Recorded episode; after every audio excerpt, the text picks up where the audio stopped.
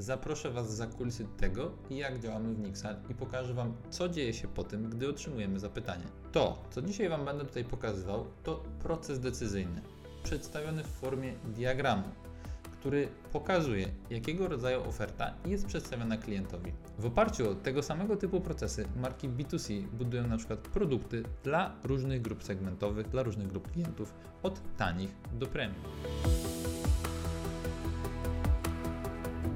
Cześć! Witajcie na kanale Automatyzacja w Produkcji. Ja nazywam się Arkadiusz Pietrowiak. Jestem CEO firmy Nixal. Na swoim kanale omawiam zagadnienia związane właśnie z automatyzacją i robotyzacją produkcji w możliwie prosty i zrozumiały sposób. Zapraszam do subskrybowania kanału i oglądania lub słuchania dzisiejszego odcinka. Dziś będzie odcinek nietypowy z dwóch powodów. Po pierwsze, zaproszę Was za kulisy tego, jak działamy w Nixal i pokażę Wam, co dzieje się po tym, gdy otrzymujemy zapytanie co decyduje o tym, jak obsługiwany jest potencjalny klient i na jaki zakres nieodpłatnej pomocy z naszej strony może liczyć. Po drugie, będę próbował multitaskingu, czyli będę rysować oraz pokazywać w trakcie mówienia. Bardziej boję się efektów tego drugiego, no ale zobaczymy jak wyjdzie. Jak widać, jest też jeszcze jedna ciekawostka. Jesteśmy już po świętach, więc na planie pojawił się nowy rekwizyt. Pozostajemy w klimacie filmowym. Mamy tu więc Aston Martina, z Jamesa Bonda z Nie Czas Umierać, jak widać w wersji przystosowanej i adekwatnej do zużenia przez 6 i 3 latka. Przejdźmy zatem do części merytorycznej. To, co dzisiaj Wam będę tutaj pokazywał, to proces decyzyjny, przedstawiony w formie diagramu, który pokazuje, jakiego rodzaju oferta jest przedstawiona klientowi. Rozpoczyna się on od nowego zapytania, po czym następuje seria punktów decyzyjnych. Obejmują one kluczowe kwestie takie jak czy temat dotyczy znanej nam w Nixal branży, czy zadanie jest możliwe do zrealizowania jedynie w drodze modyfikacji standardowego rozwiązania. Po trzecie, czy temat jest bardzo mocno technologiczny i co to znaczy. Po czwarte, czy klient należy do określonej przez nas wewnętrznie grupy docelowej. W zależności od wyników, w każdym punkcie decyzyjnym ścieżka postępowania jest różna i prowadzi do różnych działań które można zamknąć w kilku podstawowych efektach dla klienta. Klient bowiem może otrzymać ofertę standardową na standardowy temat lub wymagający niewielkiej adaptacji. Po drugie, może otrzymać informacje na temat spodziewanego rzędu kosztów dla rozwiązania danego problemu lub wyzwania. Po trzecie, może otrzymać ofertę na przygotowanie koncepcji rozwiązania lub indywidualną ofertę na trudny technologiczny, ale ciekawiący nas temat.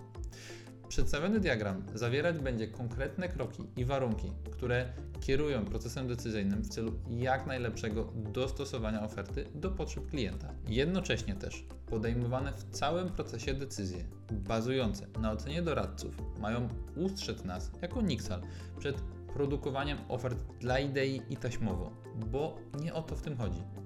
Zatem tracimy wizję i przełączamy się na podgląd. Niestety nie dam rady omawiać wykresu i patrzeć w kamerę, więc zanurzamy się w mój monitor.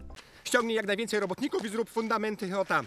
A tam, koło tej palmy, będzie wielka aleja z mnóstwem posągów. Aleja imienia mnóstwa posągów. A tam ogrody. No wiesz, figowce, bananowce, daktylowce, wierzby płaczące, brzoza. A tam pałac. Ogromny, przestronny, taka chata. I dziedziniec pełen tancerek i wszystkie będą robić tak. A tutaj malutkie geranium. Tak. Pełen wypas. Wypas popachy. Odrobinę wyobraźni. Odrobina. Otóż, oto nasz proces, o którym rozmawialiśmy.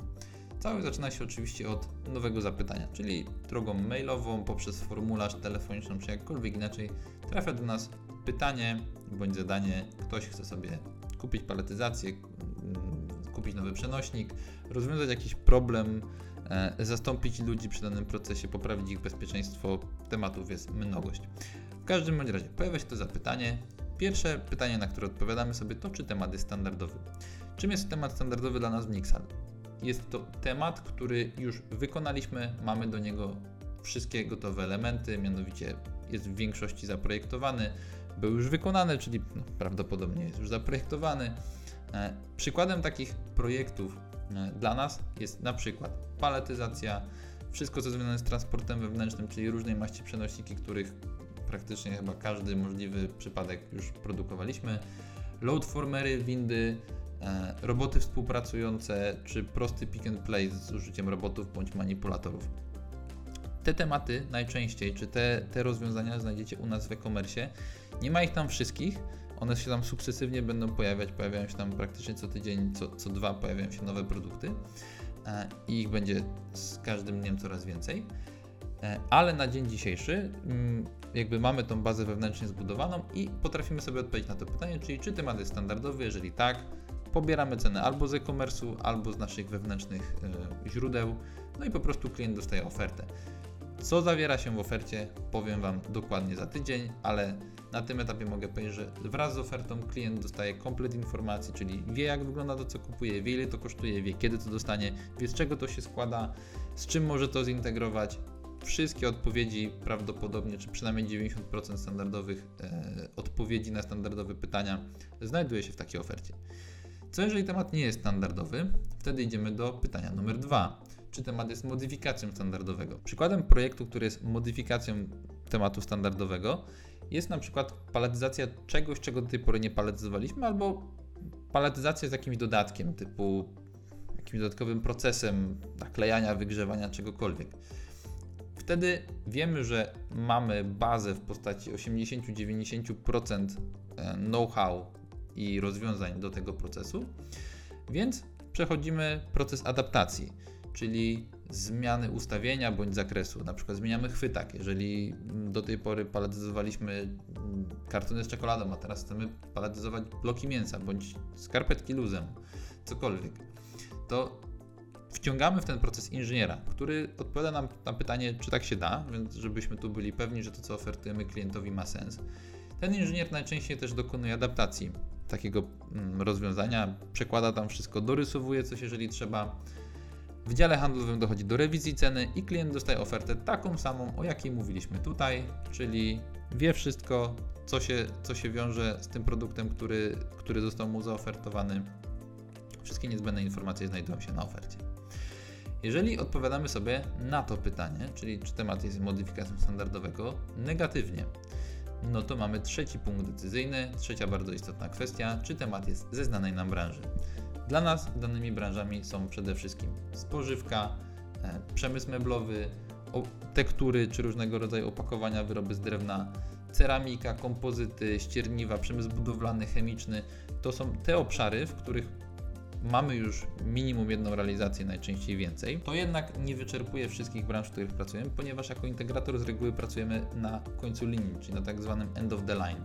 Jeżeli produkt jest już zapakowany w karton, w opakowanie, w cokolwiek innego, to sama branża nie ma większego znaczenia, ponieważ to wszędzie jest podobne, jeżeli to jest jakaś logistyka magazynowa, transport i tak dalej, to dość łatwo poruszamy się także w branżach, w których tutaj, tutaj nie wymieniłem i wtedy też taki temat klasyfikujemy jako, jako, jako temat ze znanej nam branży. Ale idźmy dalej. Jeżeli sobie odpowiadamy na to pytanie tak, to wchodzimy do kolejnego pytania, czy temat jest technologiczny. Technologiczny temat to taki, który wiąże się bezpośrednio z procesem wytwarzania, czyli potrzebowalibyśmy, żeby za temat technologiczny w ogóle się wziąć, informacji na temat tego, jak dany produkt jest wytwarzany, na przykład czekolada, cukier, cokolwiek innego. W niektórych branżach mamy taką wiedzę, ale w większości z reguły są to bardzo specyficzne kwestie i tej wiedzy nie posiadamy. Więc jeżeli temat klasyfikujemy jako temat technologiczny, czyli taki, w którym możemy bądź nie musimy posiadać wiedzy, ale wiemy, że jest on związany bezpośrednio z wytwarzaniem produktu. No to dochodzimy do kolejnego pytania: czy firma jest naszym docelowym odbiorcą? I tu kolejna bardzo istotna kwestia, jak definiujemy docelowego odbiorcę. W Nixal definiujemy to poprzez trzy kryteria. Po pierwsze, czy jest to firma o sprzedaży za zeszły rok przynajmniej powyżej 5 milionów złotych i posiadająca jakikolwiek zysk. Po drugie, czy firma ma minimum 50 pracowników? Te dwa kryteria nie muszą, ale najlepiej jakby występowały razem. I po trzecie, czy firma ma przynajmniej znośnie zmapowany proces produkcji. Wiemy, że klient jest naszym docelowym odbiorcą, ale jednocześnie temat jest technologiczny, czyli możemy na dzień dzisiejszy nie mieć 100% wiedzy, która pozwalałaby nam na właściwe zaofertowanie klientowi dobrego rozwiązania.